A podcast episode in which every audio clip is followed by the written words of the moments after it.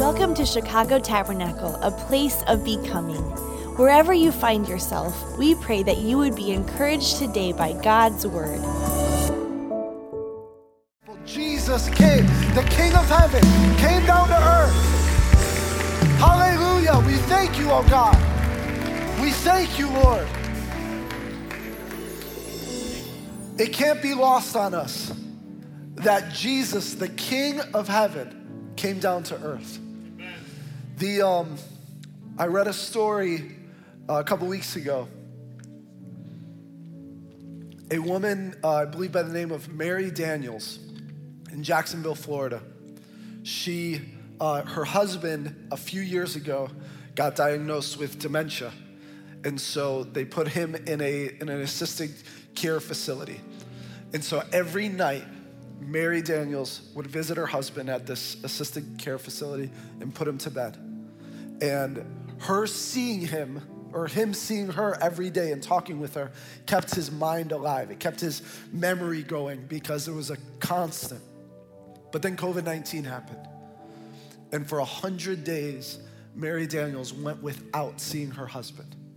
And so Mary Daniels, she didn't just sit idly by.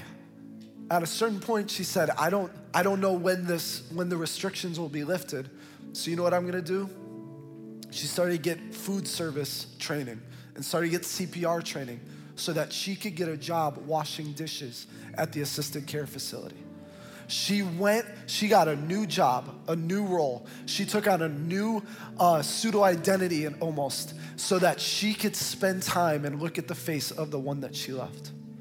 It's a, it's a picture of Jesus coming down from heaven so that he could spend time with the ones that he loves, so that he could save us and he could rescue us. Listen, it's a, um, it's a modern day example of uh, Soren Kierkegaard. Soren Kierkegaard was in, was in 18th, uh, 1800s. He was a Dutch Christian philosopher, Christian theologian, and he wrote a fable called The King and the Maiden. And in a truncated version, The King and the Maiden goes like this There's a king who uh, gets smitten with a, with a maiden, with a commoner. And he says, How can I pursue her? How can I win her heart? And so he thinks about it and he says, Maybe, maybe I can invite her to the castle and I can try and, uh, I can try and win her heart that way. And, he, and then he thinks about it. He says, No, because maybe she might come to the castle and get caught up with the glitz and the glamour, and I'll never know if she really loves me for me or for the castle and all of its all of its rewards. So then he says, maybe I'll go to her.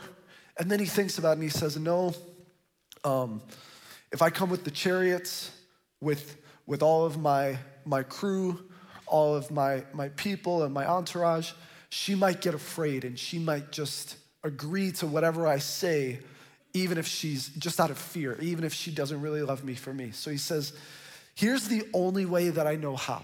And, and this is how The King and the Maiden, wrote, written by Soren Kierkegaard, ends. The king, convinced he could not elevate the maiden without crushing her freedom, resolved to descend to her.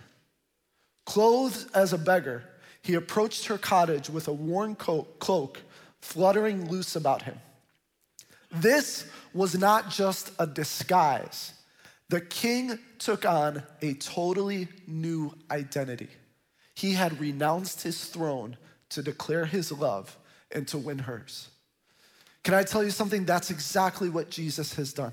He has taken on a new identity. He renounced his throne to come down and win our hearts. The Savior has come. Can anybody say amen? The Savior came for you and for me. This is how C.S. Lewis put it.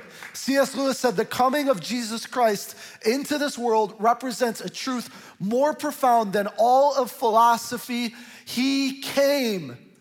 The, the difference between Jesus and all other religions is that Jesus acted and Jesus came. All other religions are, they, they put restrictions, they put rules on man to try and reach. Jesus said, No, I'm gonna come down and reach for you. He came, the Savior came. And last, two weeks ago, Pastor Josh talked about the fact that the Savior came to save us Last week, Pastor Jovan talked about the Savior has come to shepherd us, and he started the story that I'm gonna finish today the story of the wise men, the story of the Magi who followed the star and came to Jesus. And so in Matthew chapter 2, the Bible says this Then Herod called the Magi secretly and found out from them the exact time the star had appeared. He sent them to Bethlehem and said, Go and search carefully for the child. As soon as you find him, report to me so that I too may go and worship him. And we know, you know, from last week, if you were with us, if you were watching online, uh, Pastor Jovan talked about King Herod, and his motives were not pure. His motives were not, he was trying to find an angle. He was worried about Jesus coming and his throne being usurped. But the Bible goes on to say, after they had heard the king, they went on their way, and the star they had seen when it rose went ahead of them until it stopped over the place where the child was.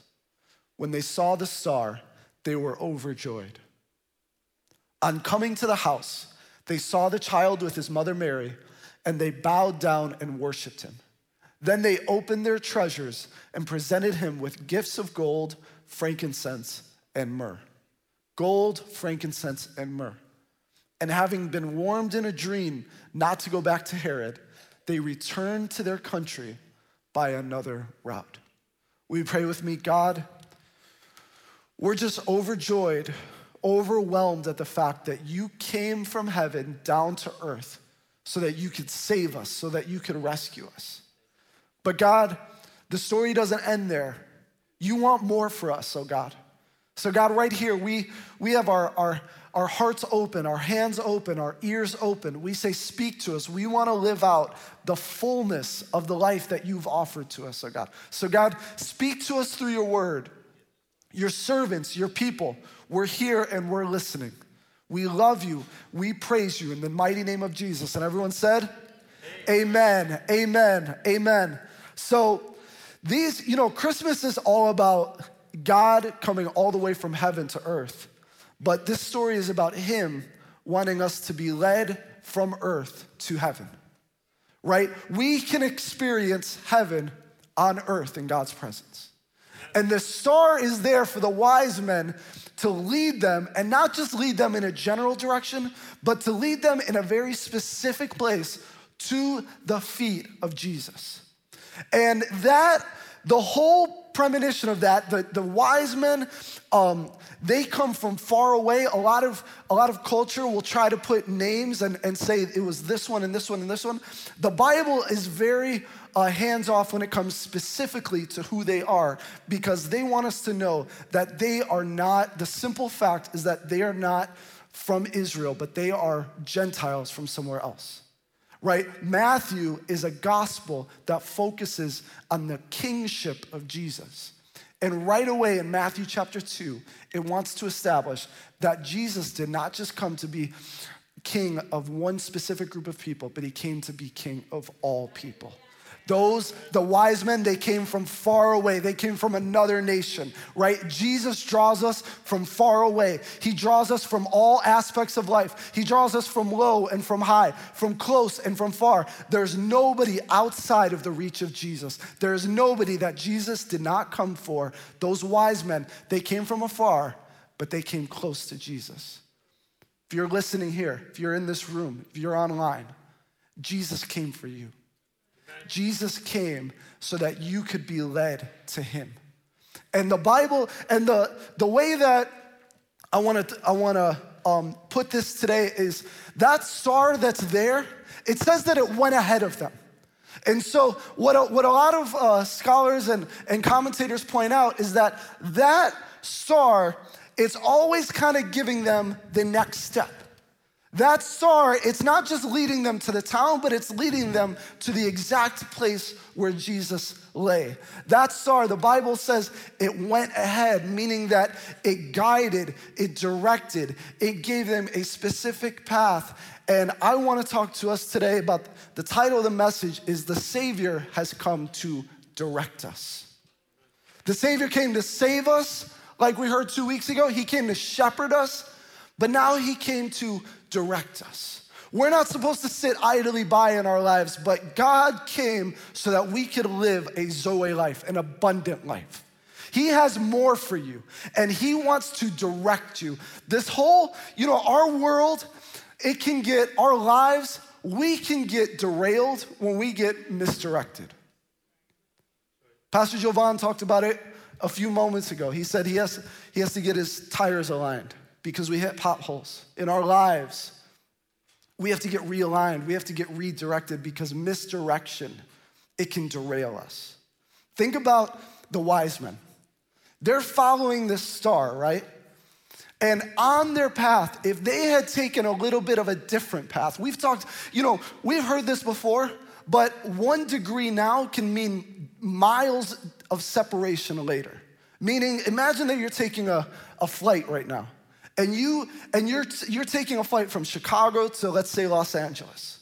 There's a path, there's a there's a, an angle there. But if you go a little a couple degrees off, just a small misdirection, it can be miles off when you land.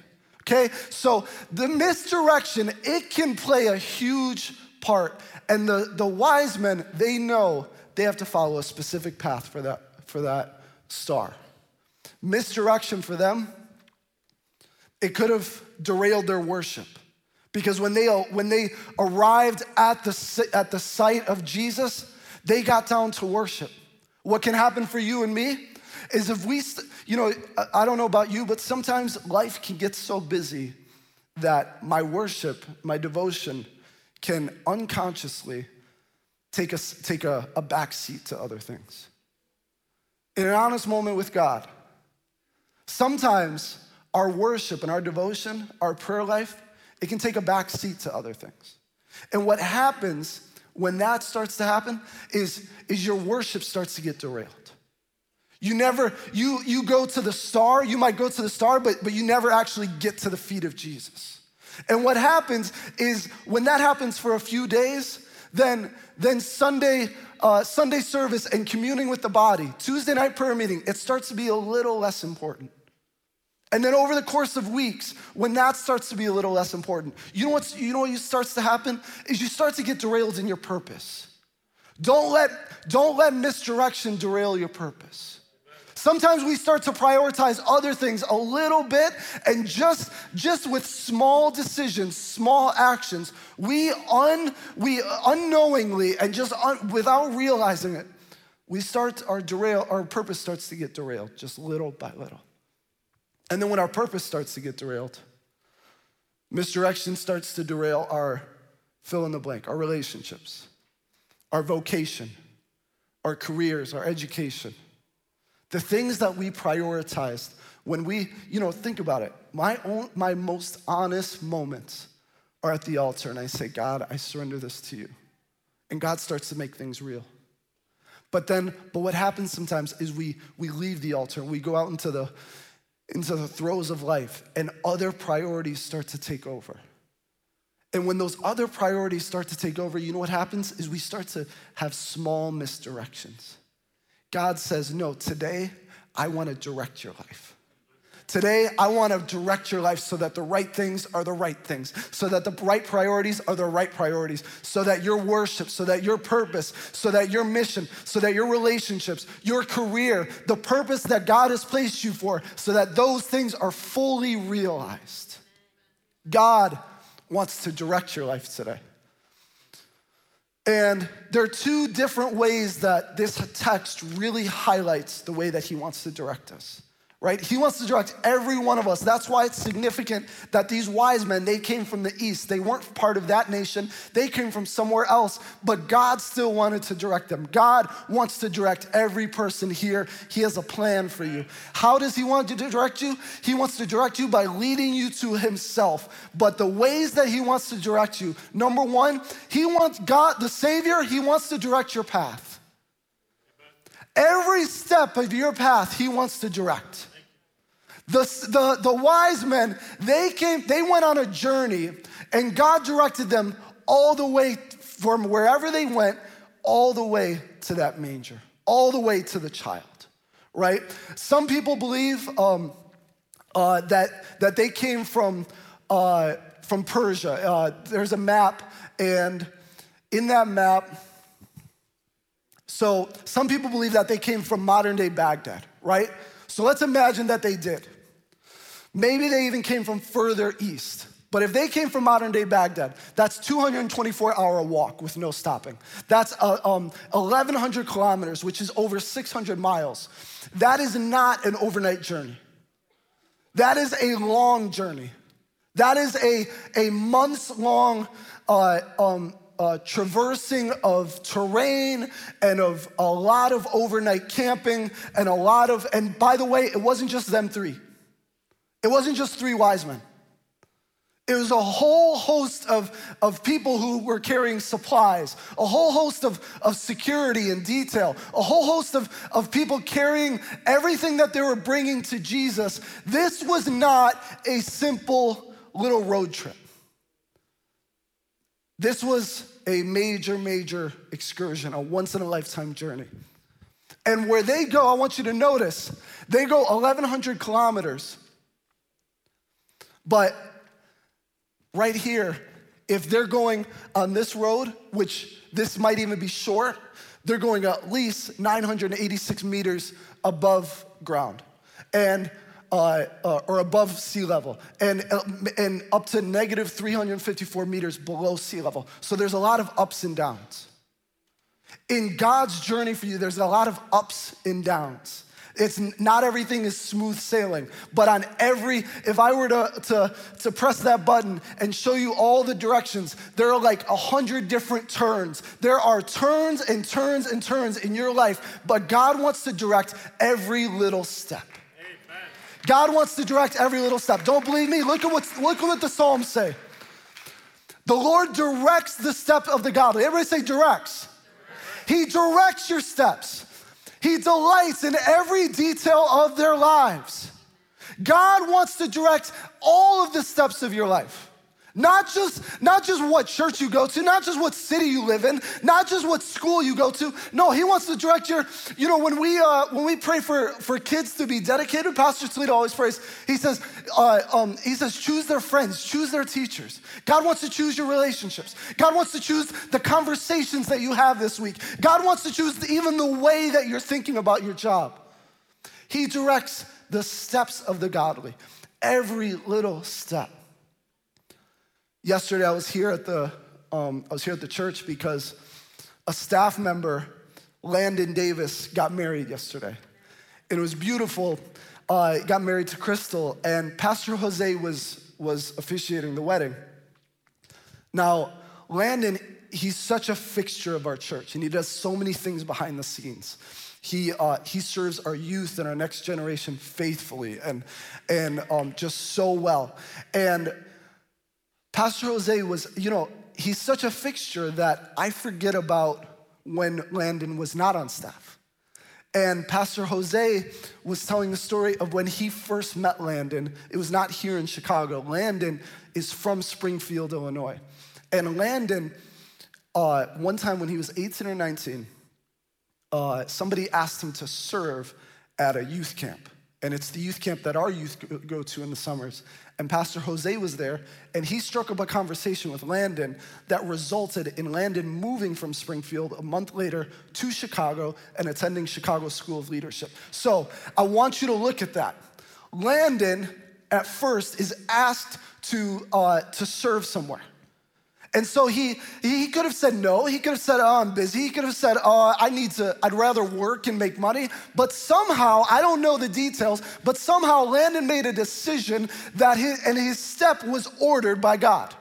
Then somehow a conversation happened between Pastor Jose and Landon that led to Landon walking in another step ordered by God. Now, three to four years later, think of all the decisions that we make in our lives in the course of a year. Three to four years, and Landon over and over, there's a lot of decisions to be made. But over and over, he says, You know what? I'm supposed to stay in Chicago. And now God is propelling and, blessing his life. For you and for me, there are, there are monumental decisions day in and day out that God is presenting to you, that He's ordering your steps, and He's saying, hey, just come and walk in it. He's directing your steps. And look, this there are a lot of different ways that God directs your steps. But even in this text, there are four ways that we see. Number 1 is when you let God direct your steps, stand on his word. It guides you away from destructive decisions. Find any decision that you make, find a, a, Bible verse, find something from the word that you can stand on. I was talking to somebody this week and they said, I'm making this decision and this decision and this decision. I said, That sounds great. What Bible verse are you standing on today? They said, Uh, and I said, Listen, those decisions, they could be God but make sure it is by finding a word to stand on. Because the reason that we stand on the word is there are gonna be opposing forces that come up against us, and we wanna know, God, I made this decision standing on your truth, not on my own emotions, standing on your word, not on my own fears or premonitions, standing on your word, not on my own ambition. Jesus wants you to stand on, your, on his word today to, to make a decision so that when you make that decision, you know it's not just you out there, but you have the confidence of God with you. Amen. Stand on his word today. The, uh, the, the wise men, they're on this journey. They're a thousand, they're, they're hundreds, maybe a thousand miles away from home. And Herod comes to them. Now, Herod, they, you can't tell me that the wise men knew all that they knew and didn't know uh, the reputation of Herod. Herod had, um, in protecting his throne, he not only killed people around him, he killed his own wife. He killed kids of his because he thought that they were a threat to his throne. So Jesus being born is a threat to his throne. And, and you can't tell me that the wise men were unaware of that. So the wise men come and they find Herod. They didn't run from that. Why? Because they had a word that Isaiah 60 or Numbers 24, they all say that there's a star in the east and that, and that they're gonna go find him. That they knew God's word and they said, No, we're a part of God's plan. We're gonna press on in God's word. So God wants to give you a word so that when, when obstacles come, when opportunities for fear to creep in come, you can say, No, I'm not standing by myself here, I'm standing with God. The other way is, another way is you got to follow the spirit, the, the spirit. It sees past your plans. So look, the, um, the, the wise men, they had, a, they had a journey, they had a route to go find the star. But on the way back, what happened? Did they go that same route? No. They went a different route.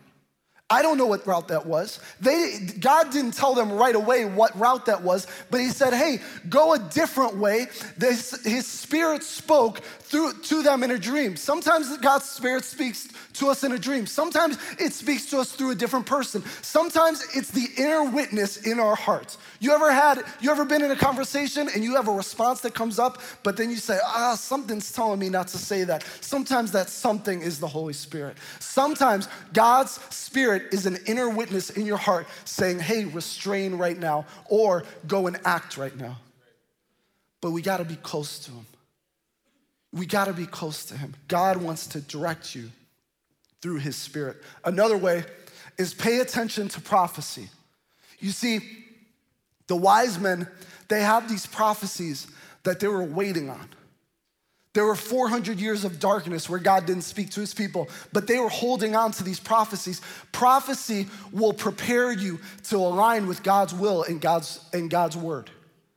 Sometimes God will, will give you a word. Sometimes will God will give you a word through somebody else. Sometimes God will alert your mind and your heart to something in your life that you're like, wait, why am I, why am I so burdened for that? Or why do I feel for that thing? Sometimes what God's doing is He's preparing you to be ready for something new. I've gotten words before and I'm like, ah, that's something I'm not really trying to hear right now. And then something comes up and I say, that was God preparing me. God is God might be preparing you for something. God was preparing those wise men to go on a journey where they'd have to go through obstacles and enemy forces in order to bring something to Jesus. God is preparing us today. And the other thing is celebrate your providences. You know, sometimes we just have to embrace reality. Sometimes when we're being led by God, when we're being, when God's trying to direct us, sometimes we, we, we get too peripheral in our vision. God is directing our steps, but meanwhile, we're looking over here and we're saying, man, why is my plan not like so and so's? Why is my upbringing not like so and so's? Why is my gifting not like that? Why are my resources not like that? No, God's saying, I'm directing your steps, and I have put you in a position to be useful where you're at. God wants to use you where you're at. Don't forget the fact that any room that you walk into, God is with you. And God wants to use you in that room. God wants to use your voice. God wants to use your presence. But you have to celebrate your providences. God, you have providentially put me in the place that I'm at, and you can providentially use me in the place that I'm at. God wants to use you. I, uh, you know, sometimes I have, uh, I look at this and I'm like, God, you can direct my path, but sometimes I have, I have issues with God directing my path. This morning, I, I woke up and you ever feel like you like you stole time? Like I woke up early this morning, earlier than usual, and I just I was running early to, to church, and I was like, man, I have extra time. Like I feel like I stole time today. And then and then I I'm, I start to get on the expressway uh, um, by my house, and and it's closed off and they say uh, they say detour south on Western, and I'm like, if I go south on Western, that's the opposite way of church. I I know better. I'm going a different way, and so I go to the next exit. Well, that one's closed off too, and so I go to the next exit, and and I actually got on that exit, and it took me not northbound but southbound. So before I know it, I've been in the car 20 minutes and I'm like 20 minutes further from church than I should have been at church already but I didn't take the detour route the first time. I thought I knew better. Anybody ever see directions and they say, No, I know better? You know what? God is giving us directions all the time. Sometimes we say, Oh, I know better. Meanwhile, we're just setting ourselves up for more destruction, for more disappointment. God's saying, I want to direct your path because I know the best way. You may not know the end result, but trust me in the next step. God wants to direct what? Your steps. God wants to direct your steps. God wants to direct my steps. We don't always know better. Anybody ever ask for, for directions from like a gas station, like you're lost? Not me, because I just can't do it. There's something in me that won't let me ask directions. And it says a lot more about me than I care to admit. We have to say, God, direct me. But then we have to say, God, you directed me in that step. Okay, I'm gonna take that step. This week, there might be steps in your relationships. There might be steps in simple conversations that you have that God is saying, hey, there's, there's this small thing. I wanna just, I just wanna redirect it a little bit. I just want to, it's been misdirected a little bit. I just want to bring it this way. There might be, there might be steps that you want that you're taking as you prepare for 2022 that God's saying, hey, I want to direct that. Let me direct that and then let you walk in it and you experience the joy and the abundance of God's provision there. I, um, you know, even yesterday, somebody asked me, they said, What's your, what's a day to day like um, as a pastor at the church? And I, my response was, uh, It's different every day. And, and I'm, I'm thinking through different days. And then on my way home, I thought, God, uh, I thought about the steps that I take during a week. I thought, God, how many steps do I take that weren't directed by you? I couldn't answer that because I said, God, I, I, I look to you at the beginning of the week and I look to you at the beginning of the day, but man, there are a lot of steps that I take that, God, maybe you have a different direction for some of those. In an honest moment, maybe God has a different direction for some of the steps that we're walking in today some of our relationships, some of our, our career choices, the way that we do business sometimes. God wants to just gently realign us, gently redirect us. And that leads me to the second thing. Sometimes the Savior, He not only wants to direct your path, He wants to direct your provision. Everybody say provision.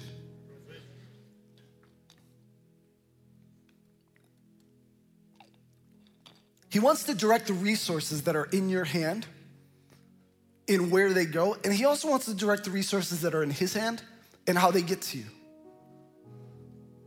the Magi, the wise men, I, I don't know about you, but I am so bad at wrapping gifts that I will put every gift in a bag. Put in a bag, put paper on top, all good, right? So if I go, if I'm bringing gifts to my family for Christmas, I'm just bringing a, few bags, you know. And and even if it's, um, I, I'm so bad at wrapping gifts that even if it's like you ever get a gift card and you put it, it's like in a little gift card box. For me, it's either got to go in an envelope or I'm putting it in a bag because I can't wrap that box. So here's the thing: I bring those gifts and they're in like little bags or little envelopes, and that's what I always pictured the wise men doing bringing like a little a jar like a, a block of gold right? Or a, a jar of frankincense and a jar of myrrh. That's not it. The bible i want you to take that picture in your mind that, that culture's put in there and just erase it. That word treasures that's in the bible it literally means this it's caskets of valuable goods so they weren't traveling just alone. They had people who were rolling, who were, who were maneuvering these giant caskets that were, was full of gold, full of frankincense, full of myrrh, full of these lavish gifts for Jesus, the Son of God. Now, Jesus, this, them bringing gifts to a king was not something new. This was something that they did regularly, or not anytime there was a new king. That's why Herod was so threatened because he said, wait, that baby, he's not a, he's not a king yet, I'm the king. When, even when King Nero, an evil king, was, was enthroned, they brought him gifts. But here's the difference they brought gifts and then they worshiped. There's no other account of magi from the east bringing gifts to a king and then worshiping. For you and for me, God wants us to bring our gifts, our resources, our time, our money, our energy, our talents, and bring them to the King in an act of worship. That's what we do when we take an offering. But it's, it's more than that. Yeah, our, so, for, so, so, for some of us, you know, the, um,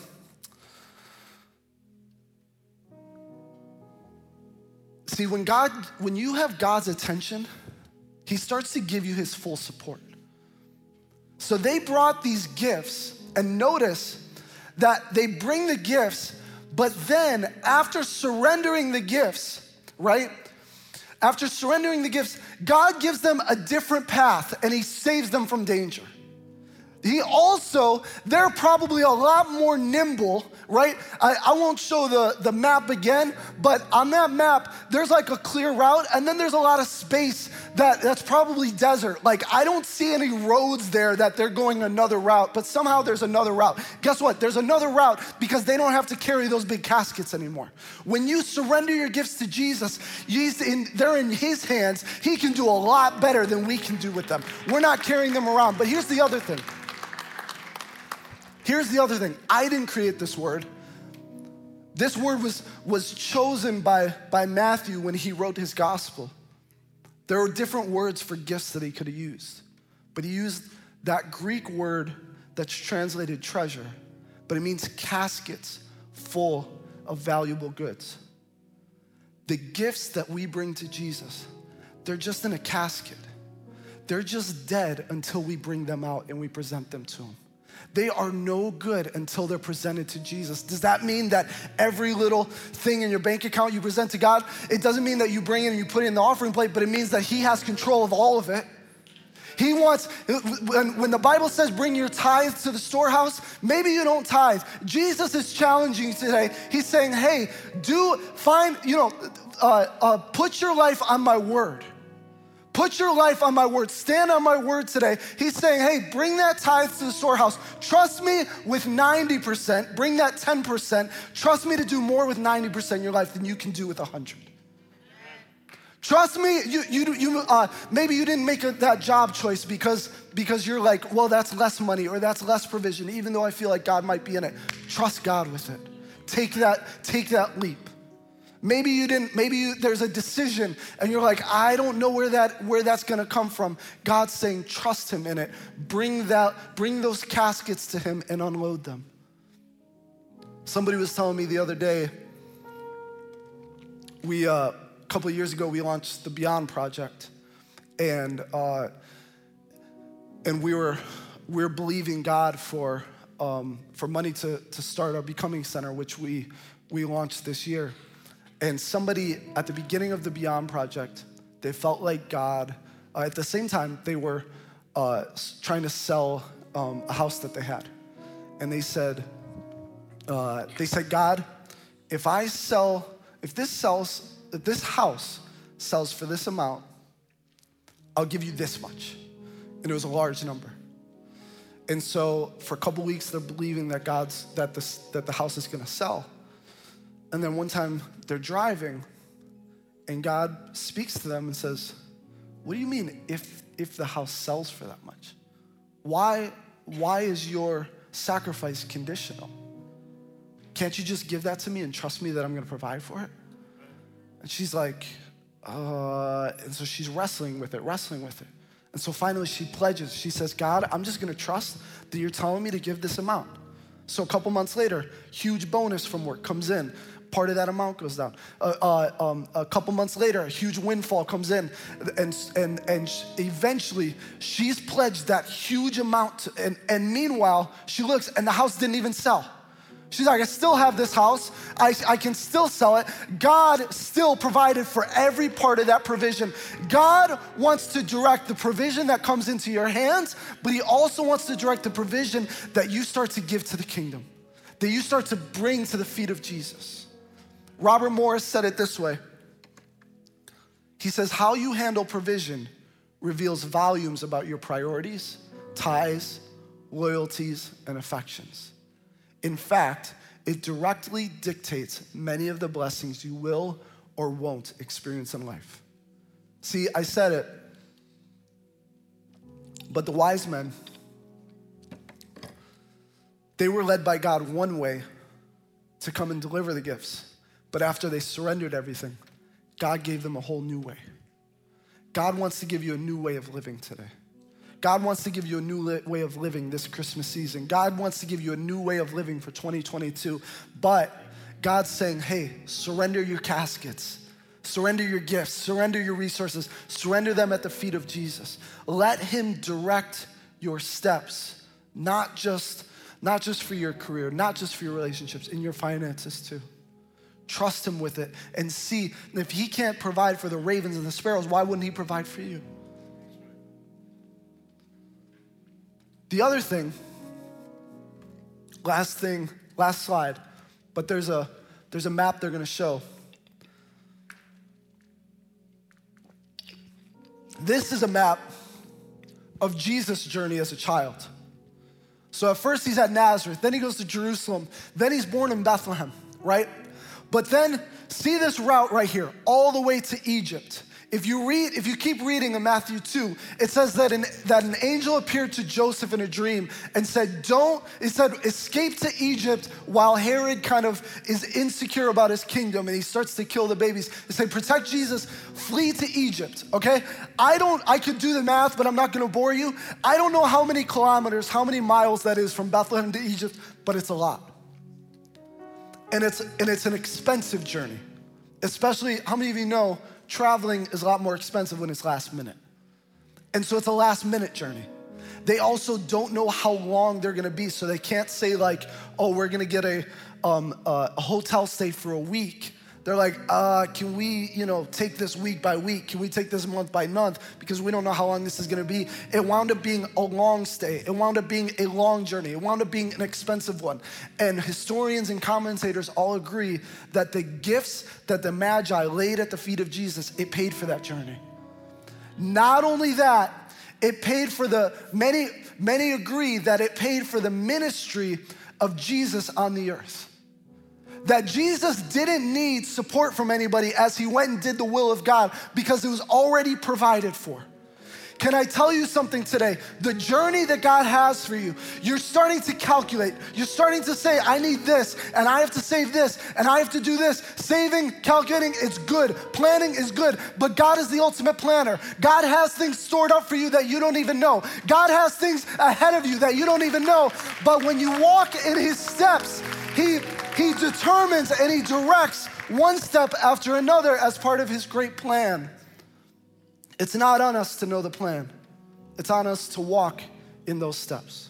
Will you stand with me? I want us to close by singing and say, God, I look to you. I love that song because it's so simple. And it says, God, it's just a simple prayer. God, I look to you. I trust you with my decisions. I trust you with my plans. I trust you with my steps. I trust you with my path. I trust you with my provision, oh God.